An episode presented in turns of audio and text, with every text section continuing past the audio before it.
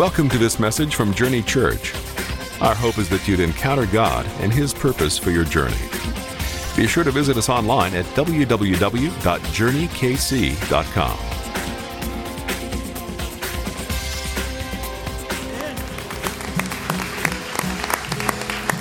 Awesome. Welcome to Journey this morning. Grab a seat. We're going to go right into the message time this morning. We are celebrating ten years as a church. Can somebody clap for that this morning? ten years.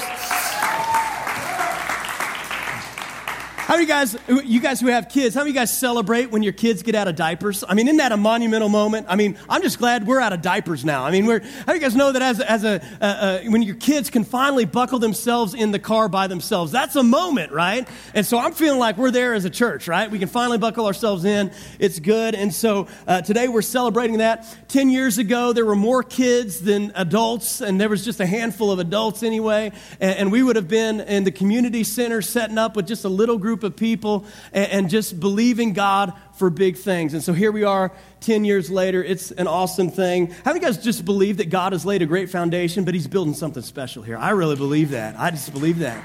It's good. And so today, uh, part, uh, part of my job description as a pastor, part of my job description is to call us back to our mission. It's to inspire us to live the mission for which we're created. That's part of my job description, to see people far from God rescued with real life in Christ. And so today I want to speak back into that, to call us back to our cause, to call us back to why we're here. You know, uh, in the times of Nehemiah and Ezra, when the people of God had been exiled into Babylon and they were starting to come back, God uh, called a guy named Zerubbabel. Now, how would you guys like to name a kid that? Zerubbabel. I mean, that'd be fun to... Zerubbabel, you know, and so God called back along with Nehemiah, along with Ezra, this guy named Zerubbabel, and he went back there and they started to lay down some of the foundation of the of the work of God there to rebuild Jerusalem, to rebuild the temple and all of that. And then because of the harassment of people and, and just the harassment of life, they stopped. And they just, I mean, everything stayed just the same and they just stopped and they the work of God stopped.